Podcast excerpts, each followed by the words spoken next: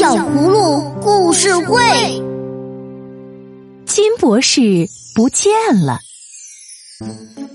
最近幼儿园里的小朋友总是很调皮，这会儿教室里又闹得不可开交了，纸团到处乱扔，纸飞机在空中飞来飞去。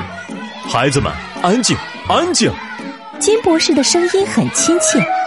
不过，小朋友们可不会马上安静下来，他们还在笑个不停，闹个不停，就连小可和依依也兴奋的没法安静，大家叽叽喳喳，总有说不完的话，甚至在金博士讲故事的时候，他们也是胡闹一气。看来得想个办法了。第二天早上，金博士没有来幼儿园，耶！孩子们一齐欢呼。这下我们真的可以玩个够了。小可、达达和伙伴们揉了更多的纸团，依依、欣欣和好朋友们叠了更多的纸飞机。金博士不在，没有人约束我们，尽情的玩吧！小可像孩子王一样说道：“别高兴的太早了。”一个粗粗的嗓音响起来，一位女士站在了孩子们面前。穿着一件严肃的黑色连衣裙，我是你们的新老师。他拿着戒尺，啪啪的敲着讲台。金博士在哪里？依依问了大家都想问的问题。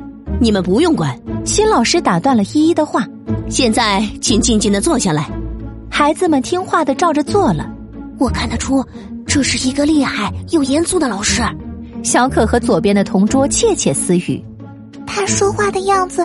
有点吓人，依依和右边的小伙伴说：“新老师带小朋友们背古诗，竟然还给他们留很多家庭作业。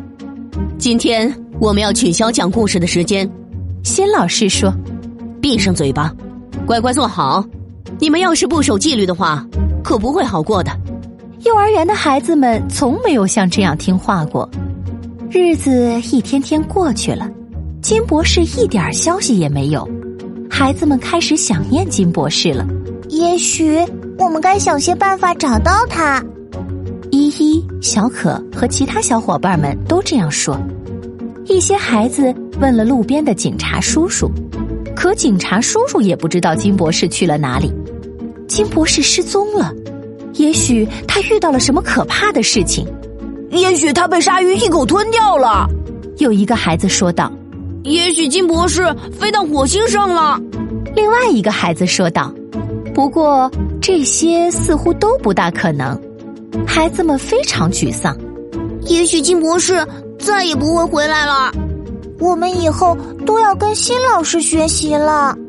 这个时候，他们听到走廊里传来脚步声，那个严肃的新老师来了。小可像孩子王一样悄悄的说着：“大家好，孩子们。”一个和蔼的声音响起来，是金博士。你们想念我吗？我们当然想啦！全班的孩子都大声回答：“金博士，您去哪里啦？”嗯，这是我的小秘密。现在我来讲个故事，大家想听吗？哦，太好啦！孩子们大叫。金博士讲故事的时候，既没有人吵吵闹闹。也没有人走神发呆。从那天起，每次上课，孩子们的眼睛都紧紧盯着金博士，认真的听他讲着，就好像担心他再次失踪了一样。亲爱的小朋友，认真听故事的你真的很棒。现在放下手机、iPad，让眼睛放松一下吧。还要记得每天补充维生素 A、D 哟。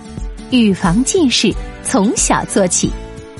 老师是值得我们尊敬的人，珍惜老师的关心和爱护，也是对老师的尊敬和感恩。当他人说话时，静静的聆听是礼貌的表现，因为谁也不愿意在表达看法时被打断。那么，还有哪些行为能够表达对老师的尊重呢？小朋友来说一说吧。如果你喜欢我们的故事。就快快关注我们的微信公众号“小葫芦家族”，还有更多精彩内容和精美的小礼物等着你哦。